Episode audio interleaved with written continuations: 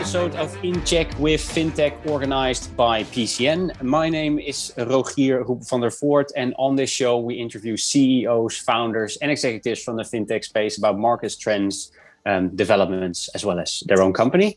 Today, we'll be talking with Frank Schuil, who is the CEO and co founder of Safello. Uh, and we'll be discussing today with him the current state of the crypto market, uh, its opportunities, uh, impact on the financial la- landscape, uh, what the future holds. Uh, but we'll also talk about their recent partnership with Klarna. Um, and Frank has uh, got some exciting news to share on the Safello as well today. So a lot to go through. Uh, so without further ado, uh, Frank, welcome to the show. Thank you, Rogier, and thank you for pronou- pronouncing my name right. Normally, doesn't happen, so it's a unique occurrence.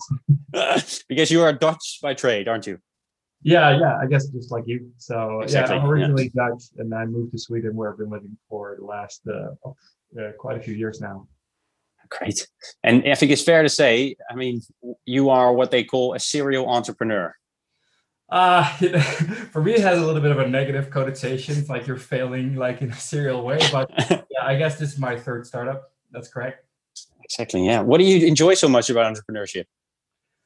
Uh, that is a good question. It's, it's most, most of most of the ride of running a company is like torture. Uh, but I guess it's, it's it's the building um, it's it's sort of the dream of of realizing something that you have in mind and then you know seeing it become a real, reality um, so it's always that longer term vision as well as just the stubbornness to you know make it work so yeah it's it's uh, i have i've been doing it since my uh, school and i've never stopped oh exactly. No very exciting. I mean obviously Safello is in the crypto space but i think the other two companies you found were not necessarily in the crypto or financial services space were they?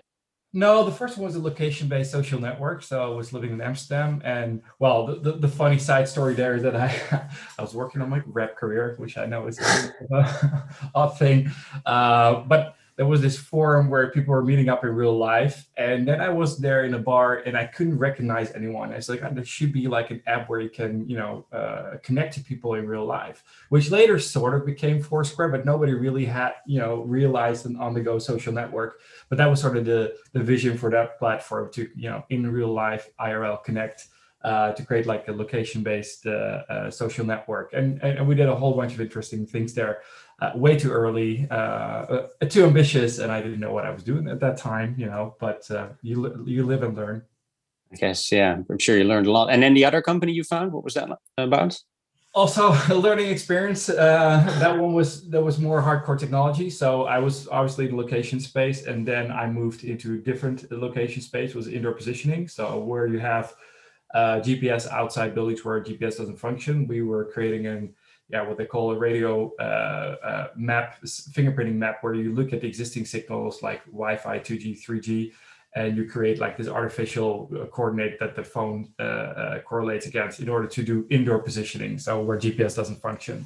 So it was kind of complex. I worked with that brought me to Sweden. That company was based out of Sweden. My co-founder was half, half Swedish, half Estonian, um, and it was based out of Mobile Heights Business Center, where you, you were able to tap into existing patents from TeliaSonera. A kind of in, kind of interesting construct that I haven't really seen anywhere else, where they allowed like new startups to look at sort of the database of patents of uh, uh, uh, companies that you know that have been around for ages and might not be using these patents, and then see if there's a new you know repurpose those patents for a different use case.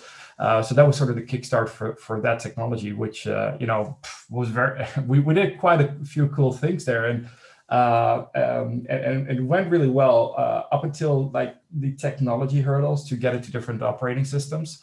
Uh, particularly Apple uh, location API was getting closed down, so we did a full implementation at Rabobank, the the Dutch bank in in Utrecht.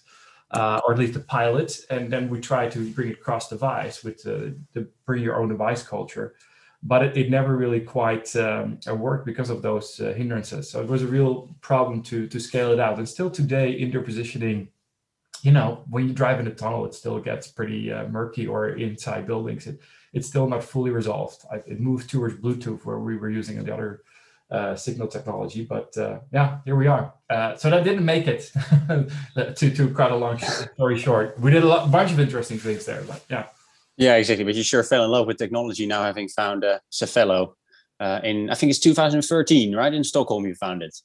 Yeah, that's correct. So yeah. that was uh, uh, right after the the last company. I mean, between my companies, I don't. Every time I think it was just a couple of months, so it started itching right away. Uh, I, I don't know. I, I guess I can't be helped, but um, that was the the um, uh, so it was April 2000. Well, the story starts 2012, the end of 2012, with the same location in Malmö uh, at the same night where I met my wife uh, by the same guy who introduced me to my wife. He also talked about Bitcoin. So overall, a pretty good night in uh, in November 2012.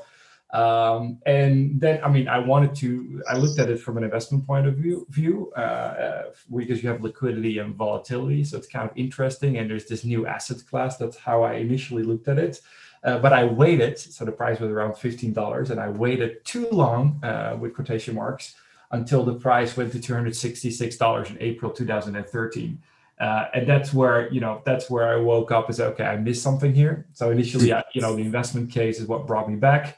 And then as you go into you know the crypto space and you start really uh, sort of uncovering the the, the, the enormous potential uh, of blockchain, the underlying blockchain technology um, as a whole, you know, I, I, probably didn't sleep for like a month just digging into everything, and that's sort of the start for my journey into crypto. And shortly after that, we founded Safello. Um, and, and and the origin, you know, if you want to know the origin story there, that was more like we were looking for uh, we're looking at the, the market uh, players at that time uh, and, and realized that there were a lot of bad bad actors and it was mature and there was nobody you know not nobody but there were a few players that really wanted to do it by the book and be a regulated entity and work with the existing financial system to you know to work at that integration the crossing point you know crossing that bridge between crypto and fiat um, and and we went to the London conference in 2013 it was at level 39 at Canary Wharf uh, where you know the entire crypto scene was just together in one room, and and we came there just to validate the uh, the uh, the uh, idea that we have of, of, you know rolling this out in this way.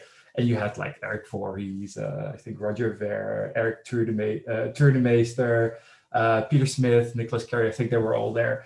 Um, which was kind of funny that the entire scene uh, fit uh, into one room. And there we concluded, yes, there is a need, and and that is the starting uh, point for Safello. Great. It's always good to be reminded of the values that Bitcoin had back in 2013 and see what I missed out on personally, but that's a different topic. Uh, no, exactly. Yeah. So, Safello now, what do you guys do exactly? I think it's fair. I think you you guys are an exchange, right? A Bitcoin exchange or crypto exchange. Yeah, I guess a broker is, is the more accurate way of uh, framing it. So we customers buy from us, and we you know, you know source liquidity on the market, where we work with some of the largest uh, liquidity providers in the world. Um, so yeah, it's it's essentially. I mean, we we've walked down a bunch of different paths in in the lifetime of our company uh, for, for, you know good, bad, uh, for better or good, but. Uh, we, we ended up circling back to the core of what we've always been doing, uh, which is doing in a compliant way, in a safe way, uh, to, to offer an easy entry point to the crypto economy and accelerate the adoption of cryptocurrencies in that way. So it's buying, selling crypto. And I think for us, the turning point was really 2000, only 2018, I have to admit, but we were able to take this onboarding process down uh, from, you know, hours to a couple of days uh, of getting your first crypto to 60 seconds. Um, but with the use of Bank ID and Swish, uh, the, the, most popular identification method and payment method here in Sweden, uh, really hard to obtain. Uh, but when we did, that really changed the game and, and enabled us to bring it down to 60 seconds. And with that, uh, we saw the growth and we were able that to put that then into the B2B product as well for partners that integrate into their apps and websites. Uh, so that's still the core. And of course, we build around that with uh, you know different ways of serving that product to our end users. Exactly. Yeah, that's very exciting. If you look back then, it, uh, since 2013, let's say over the last kind of eight years. I think I saw you talk on the uh, TEDx Stockholm. Was it in 2013 as well that you did a talk there? I thought it was in 2015, but I oh, 2015. yeah, yeah, I might be mistaken. So we went in the Barclays Accelerator, uh, I think before. So that was in 2015, uh, and then I did the TED Talk. Yeah. I think there you talked about how Bitcoin can help as well, connecting maybe the underbanked as well as sending people uh, money home, uh, and obviously about the decentralized opportunity that uh, Bitcoin yeah, has? Well, well, the case there for my TED talk was more an idea at that time uh, that I had. This, you have this concept of a brain wallet where you essentially, since Bitcoin is a private and uh, public uh, key pair, essentially you can bring it down to this mnemonic, uh, like you know, word seed, right, which you can just store essentially in your brain. So effectively, if you if you wanted to, you could just store a billion dollar in your brain uh, by just remembering it. And my, you know, the, the little uh, thought bubble that I uh, lit up in, in, in in that TED talk was that okay, well, if you can do that, that is a very good way to escape uh, like war zones. For you know, there, I, I think at that time there were 100 million people displaced around the world. Um, so if you obviously have your valuables at home, uh, you know, traditional valuables, gold, jewelry, and so on, uh, and you move across the borders, okay, you might use it as a payment, but obviously you can get robbed and you can lose your entire uh, life savings. So the, the interesting thing here was like, okay, well, if you could just have everything in crypto or convert what you don't need for the trip to pay through borders, if you need, uh, I guess, to bribe people to get through through a, a crossing, um, but then then you can you know you can move across the border and and, and essentially restart your life with your savings uh, in, you know that you still have in, in your control. So that was just the idea. And and the interesting thing was once the video went live there was somebody uh, on reddit anonymously obviously uh, uh, replying that that that person actually did that. They was in the Ukraine uh, conflict where he was uh, crossing a certain checkpoint, and he didn't store it in his brain per se. He stored it in the cloud, but it just showed showed the power of cryptocurrency where you know he just uploaded his seed to the cloud, he crossed the border, and then he was able to recover his funds. And of course, when you're dealing with a central banking system and a banking system, which happened in the Cyprus crisis and other crises like it, you, you know your funds get locked and you won't get access to it. So especially in conflict zones, you know this is an actual uh, way for people to to protect their uh, uh, you know, future uh, purchasing power and their wealth. Berlin, we're here and ready for your hiring needs. After some short time considering it, we've decided to set up business in Germany, meaning we can be closer to clients and allow room for new business. We're set up and ready to help find your ideal candidates, help build teams, and offer up media services. People create networks. Interesting. Yeah, there's certainly a lot of opportunities, which I let's talk about them a bit more. Uh, but maybe first about how you've seen uh, crypto or Bitcoin develop over those last eight years. I mean, in terms of, I think interest has definitely increased. I think there's more. I wouldn't necessarily say much more, but I'd say that there's more regulators looking at it and building more regulation around it. Would you agree? Yeah, of course. I mean, uh, when we started in 2013, most of what we were, you know, in that room in London, were discussing was more of a pipe dream, uh, a very, you know, exciting pipe dream. Um, and, and, for me, you know, I did grow up with the internet on the early age. I had my computer in my home with the modem with the funny sounds and you, you, you, I guess that, and with my previous companies, obviously, you get a sense of technology and when something, you know, potentially can have an impact and might actually succeed. And for me, you know, that one month that I spent uh, just being obsessed about crypto, it was clear for me that it is going to do that. Uh, it, it, well, you know, whether this is the final form or shape, there will be like these battles, but it is going to happen.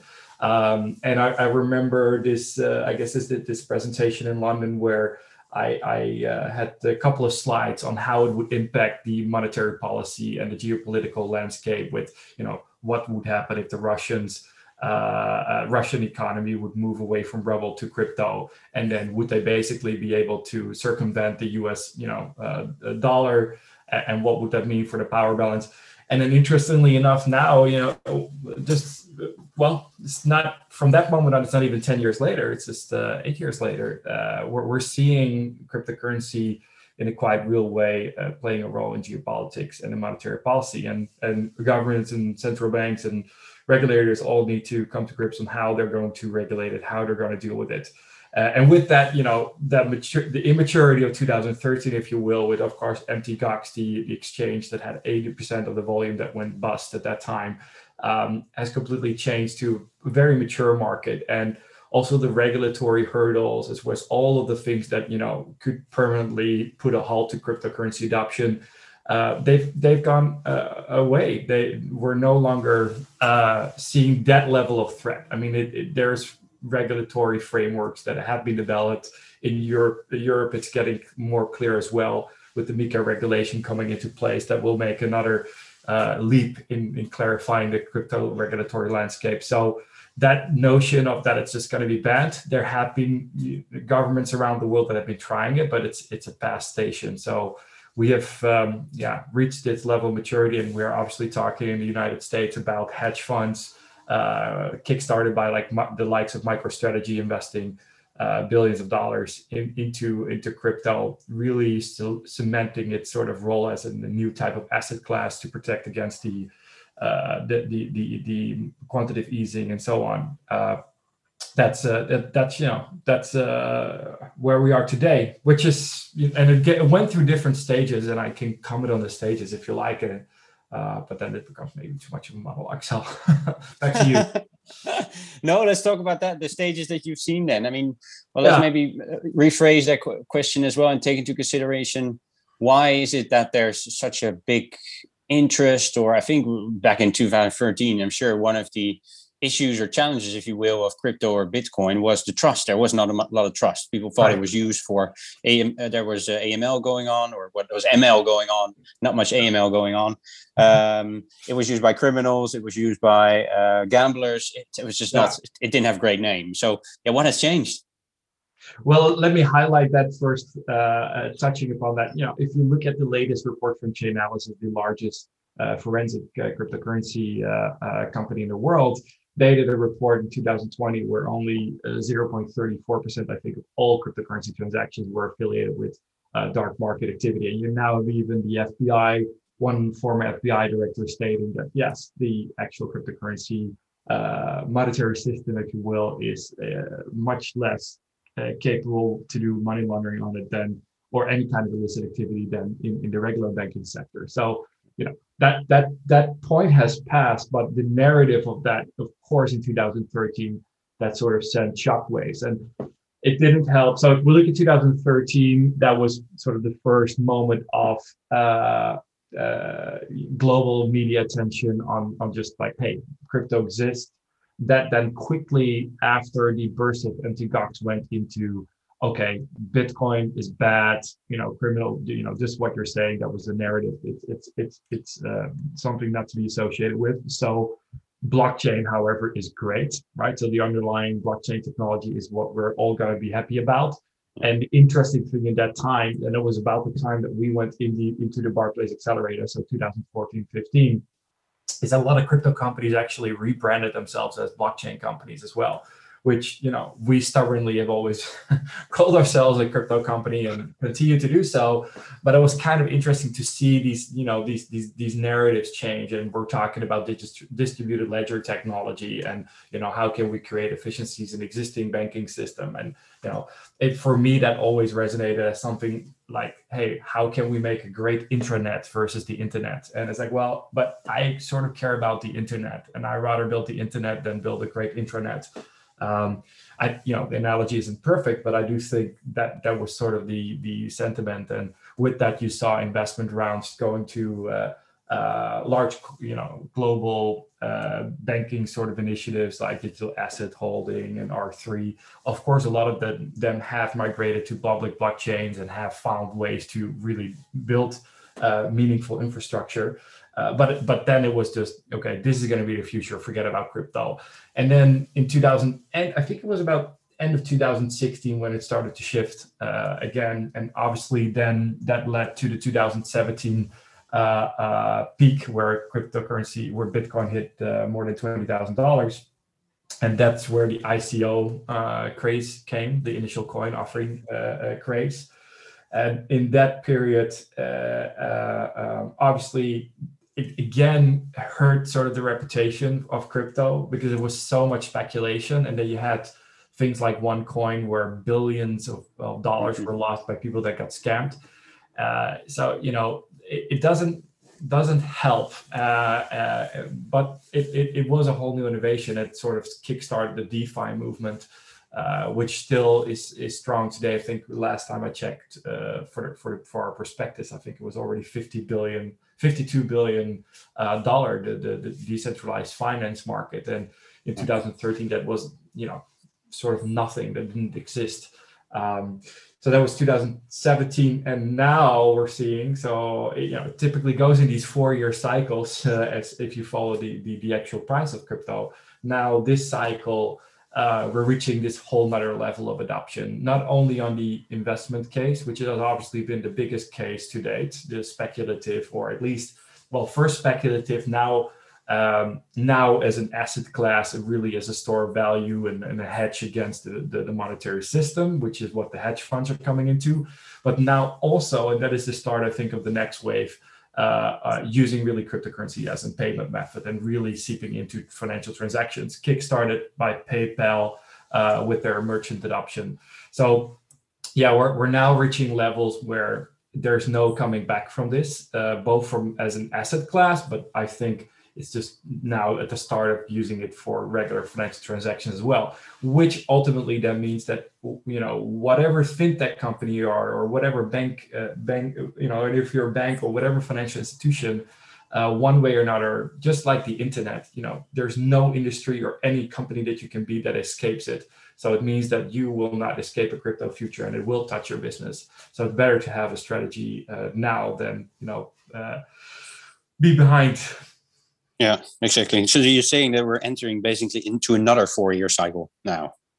Well, well, if we're just looking from a pricing uh, point of view, then you know you saw the the the peaks, uh, 2013 uh, middle, and then was the real peak in 2013 in December, 1,248 dollars if I recall correctly then it went down or you know i think around 100 200 dollars and then it started building up slowly slowly and it was a long period of no no activity you had the halving of the crypto of the the the bitcoin uh, supply right so yeah. every four years there's the halving of the bitcoin uh, supply which means that essentially if the demand stays the same but the supply gets half to the market you you get this sort of natural pressure on the market then obviously yeah can explode uh, upwards which up until now has pretty accurately uh, followed that pattern.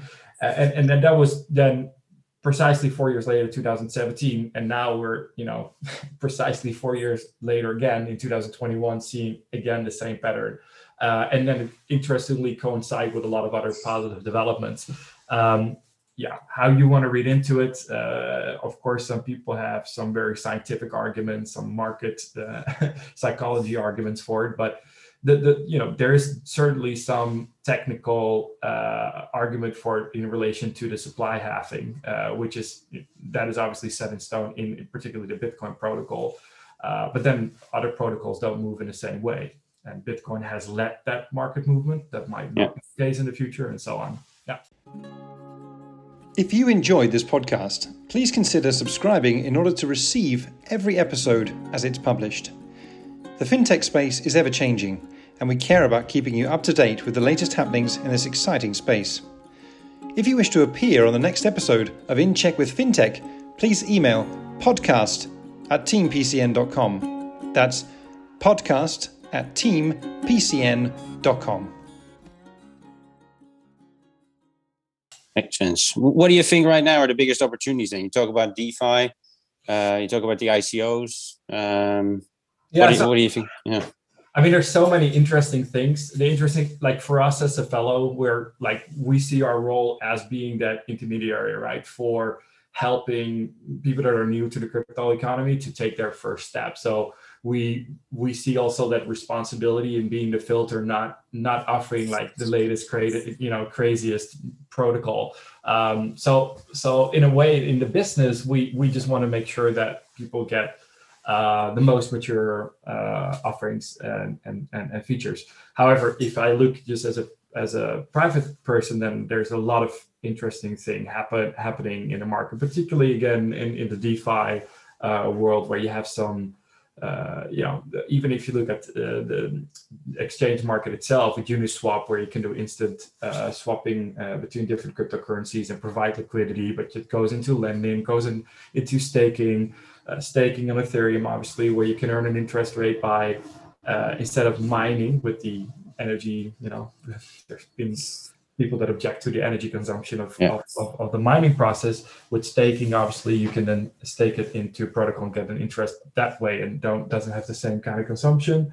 Uh, I, I, mean, anything that you can imagine imagine is being developed. Of course, the NFT movement, the non-fungible tokens, is very interesting uh, with crazy valuations. With some of these uh, uh, uh artworks that was was it sold for 60 something 69 million yeah 9 million dollar that like that was already there in 2017 right and you see with each cycle it le- reaches another level of maturity i remember 2017 i was buying these cartoon versions of of celebrities like you could buy like bill gates uh, as an nft and then the interesting model there was that uh, people could steal these cards away from you by buying them from you. So they were blocked. I, I, was the owner on the blockchain, but then if they were to buy double or a certain percentage up, they could then take it from me. And then everybody could add a quote to the NFT that they bought. So I could, you know, I could make Bill Gates say essentially that he loves Bitcoin, you know, something like that. And and that was really that, so that was 2017. And I think you know NFTs uh, I go back all the way to the early days where I think they were simply called colored coins. I might be mistaken, uh, the, the technical techno routes on the on, on the, the podcast, but I think there you could also sign properties and, and make unique assets on the blockchain. So it's it's just with everything that's being developed, it reaches a certain maturity and then it gets goes through another wave of, of innovation. And that's what we're now seeing with NFTs. I think personally it's going to be interesting when that is going to be rooted in the uh, you know regulatory legal framework. Um, of course, there are going to be digital assets where we, we, see the likes of the the artworks that just been sold for sixty nine million dollar.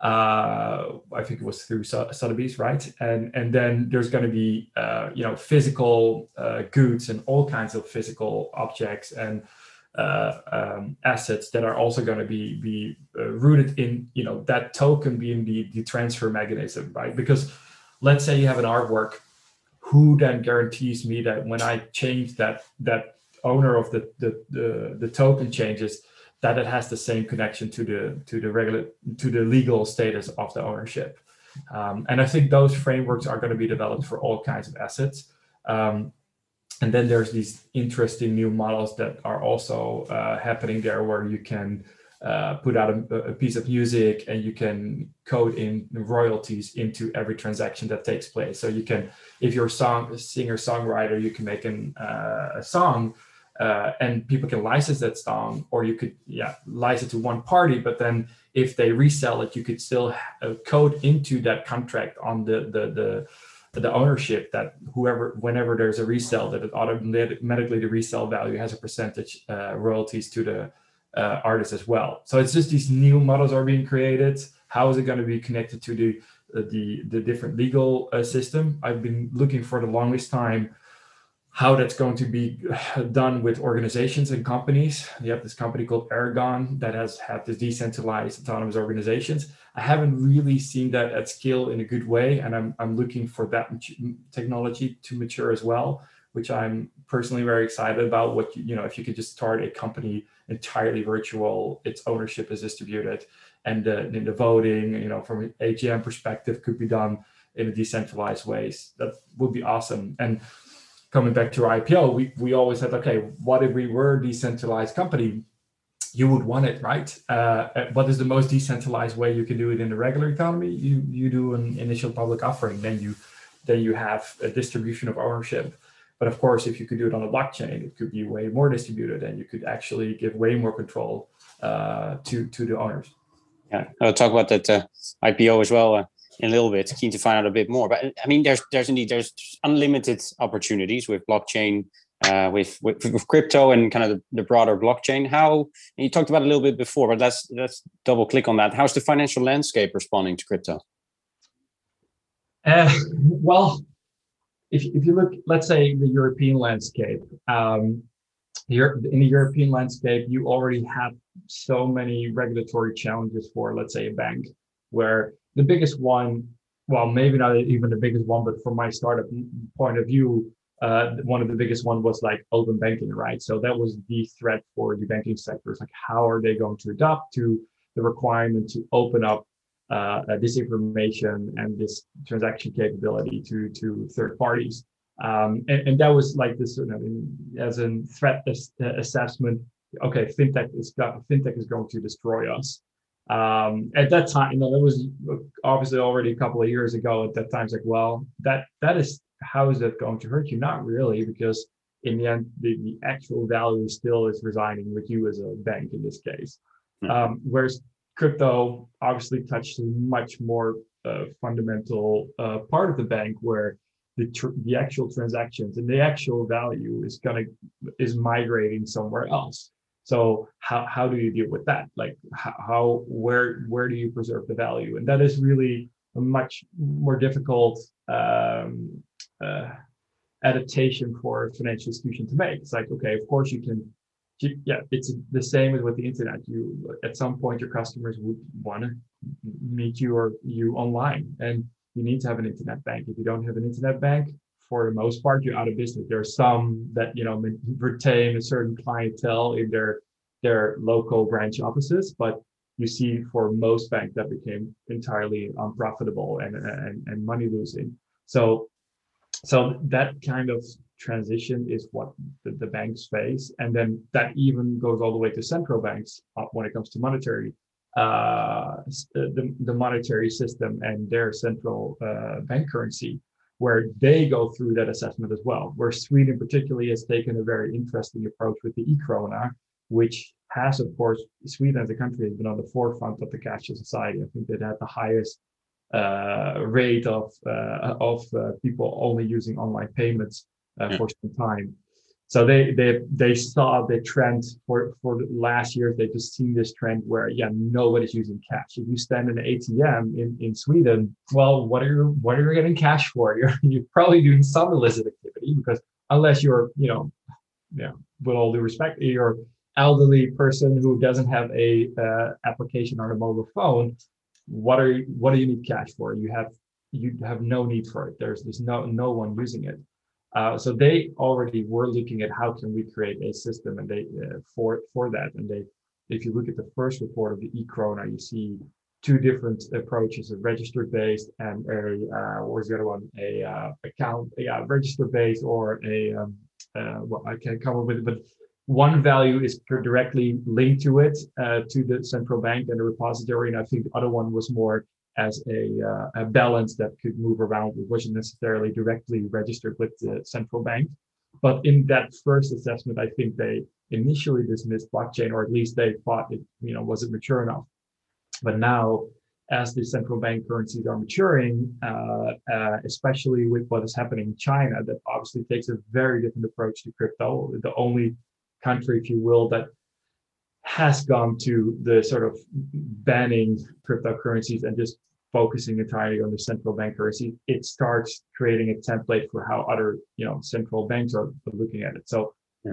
the financial system as a whole is a really big uh, animal to assess and how it's reacting to crypto. Just like crypto is this very big concept. It's not only an asset, it's not only currency, it's not only uh, uh, a potential derivative. So it's all these different things and it touches all aspects and facets of uh, uh, of of money and the financial system. It is truly like a new financial system uh, and every uh, central bank and financial institution are are are ha- having their own strategies. So it's and then to the media landscape you know from a media perspective of course the banks have been very negative. And if you look at that from risk management perspective there's no other way tend to be defensive because it really is hard when you assess crypto and its you know transparent capabilities, particularly Bitcoin, of course, uh, against the money laundering regulation. It's like, well, why would I take that risk? It's like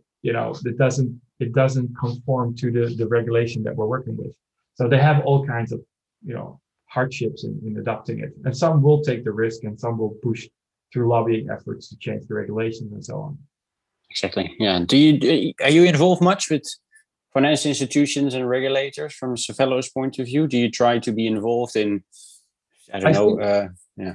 I think as a small startup, we're you know probably some of the biggest effort we do in that, and it's it, it is entirely invisible to to our users and to to most people. But we we've done we've done a lot of work uh, with the authorities, uh, also with regulators, even the Ministry of Finance in in uh, um, in Sweden. We're chairing the uh, the working uh, the blockchain working group here at the Swedish FinTech Association. We were part of financing the uh, VAT case that went to the European Court of Justice that had the European-wide ruling that VAT was not going to be applicable. Um, so yeah, we've been we've been actually doing a, a lot there. We work together with the police to take down the largest Swedish uh, dark market. So I, we, we do really care also about the you know the future of crypto, just like the future of the internet. It's like there are certain values that you would like to um, uh, that that that should that you should stand for, that you want the the internet to represent. Right? There's the internet started out as a crypto punk uh, uh, dream. And then obviously it also met the regulators and it met the legal landscape and it met, uh, you know, also countries where they don't have a democracy that then try to curtail the, the, the freedom of information. So those values and what that is rep- that represents, um, uh, you need to look at that as, from my perspective, as early as possible and stand for the values that you care about. So on the one hand, uh, we we we uh, we stand for those freedoms. At the same time, we want to have that within a regulatory framework. So we we do see that that you know you don't want to support the nefarious uh, illicit activities that could take place if you if you don't have the right framework. But at the same time, you don't want that framework to be overbearing and restricting the freedom of you know uh, transfer value. So it's it's for us really uh, part of the core of what Safello stands for to to uh, to be part of those discussions. Uh, even though as a, a, small company, of course, it's always uh, hard to you know to put resources uh, uh, to that, but we do. Yeah, exactly. Well, as much as you can be involved, indeed, it's a fine line between having too much regulation and not having enough regulation. Also, when it comes to trust from the market that we just discussed, I can imagine. So that's uh, that's exciting. Let's talk a bit more about Safello. I mean, you guys have done, I think it was February already, but uh, you've done a recent partnership with Klarna. Can you talk a bit more about that? Because that's exciting, I think. Yeah, I mean, it's as they say, a watershed moment for the crypto market, if you will. Um, you know, we, we we've obviously when we started in 2013, it, it, it, was extremely hard to get any partnership going with anyone, uh, with a whether it's a you know a small financial institution, a payment service provider, or like a bank, whatever it is. Um, so, and, and the interesting thing is uh, it has taken us this long really to to to forge some of these relationships with with the, the parties in this case Klarna um, where you know when they they are a bank right that they have a banking banking license uh, so but but it's about the stepping stones to to get there. So it's been building that trust. It's been also having other relationships. So we signed with uh, tink before the open banking platform. Um, uh, obviously we had swish which is the the biggest payment methods. We have this bank ID. Uh, we have, of course, uh, um, the registrations in place when it comes to the, the, the setup with the Finansinspektionen, which is the Swedish regulator, which is the AFM in the Netherlands. I guess you're if you're Dutch. Um, uh, uh, or the FCA in the UK if you're British. Uh, so, so that, that all of those things they they start forming these stepping stones where you can start building relationship with companies that uh, it's really hard to to achieve those if you if you don't have that history. And it come it's back to the data as well, which which is should once you have now with 191,000 users and you have over 400,000 transactions, you have so much data where you can you know prove what you do with this data and how you you know apply analytics on that in order to prevent, you know, to to identify behavior and patterns that can uh, prevent the the activity that these type of companies like Klarna uh, are obviously not keen to see in in their books. So yeah, Klarna, Klarna partnership itself. Um, we, they have an open banking platform, and uh, the integration allows our users to buy cryptocurrency uh, through their open banking platform um, and and it just makes the the you know it's a trusted bank and it makes the buying experience um, uh, simpler. And it, it, it, paved the way for us for internationalization of course. They they are connected to uh, to a wide European network in the open bank uh, in their open banking platform. Uh, so it's another puzzle piece to you know, serve our end customer better, and um, it's a it's a cool brand, and we, we love what Klarna is doing. They are you know preparing for their own IPO, slightly bigger, a little bit. yeah, but they you know, they're one of the fintech uh, unicorns. You also have iZettle, that that is obviously a big Swedish brand that got sold to yeah. PayPal, uh, and they're you know in that same kind of category. In, in if you're living in Sweden. Well, if they, those are examples of what uh, could be, then um, I might be interested in uh, the IPO that you uh, got cooking. Let's talk about a bit, about that a bit more. Indeed, the the IPO. Um, yeah. Yeah. What's the plan? I mean, so the, the, so for us, as I mentioned, like uh, when we talked about decentralized governance, there was always this natural uh, sentiment of of uh, distributing our ownership, right? So we did already do through uh, crowdfunding uh, uh, a successful crowdfunding campaign. So we already had a larger ownership pool. Uh, and this, this, you know, it's a natural step in crypto. Also, you know, very practically speaking, you're very used to having a price ticker when you're dealing with cryptocurrency. It's sort of ingrained in, in everything in crypto that you have this price and a market cap and so on. Uh, and then for us, of course, strategically speaking, we we we really felt that going through that process uh, and, and you know doing it the right way. So we we didn't you know we didn't do a reverse merger. We didn't we didn't do any of the construct that you can do in a SPAC or anything. We did a you know a regular IPO um, um, with with not just uh, one of the smaller uh, listings, but we did it with Nasdaq. Okay, okay, small small version of Nasdaq because of our size, but it's still we, we chose to go with Nasdaq uh, First North Growth Market. So that process is another stamp of validation, of course, to you know where you need to go through Nasdaq's approval process and the, the regulator again, the, the uh, uh, SFSA in Sweden, uh, the Swedish uh, Financial uh, Conduct Authority, a supervisory supervisory authority. See, that's why I don't say the whole thing. I can never. SFSA, fine. Um, nice um, uh, that that just is a validation where you know we see as another stepping stone to to to uh, uh, you know to, to to the values that we represent in terms of being the safe fellow into the crypto market and to accelerate the adoption crypto and of course accelerate the speed of the company. Then the the the, the, race itself obviously we we then deploy to to grow uh, the business um, in, in in both what we can offer to the Swedish market and of course looking at uh, other markets as well. So it's uh, it's it's just uh, the way we uh, uh, see that we can accelerate our growth story. Uh, and then we can look at M&A as well. We just acquired a company, so there's different ways that we, we can can move um, in, with different growth opportunities that we can take with that as well. So, but, yeah, those are sort of the four dimensions that we we thought is the right path for us. Yeah, exactly. No, that's exciting. When are you gonna? When is the IPO gonna happen exactly? Subscription period 19th of April till the 30th of April, which is just passed, and uh, uh, the the listing day itself is the 12th of May. So that's going to be very soon.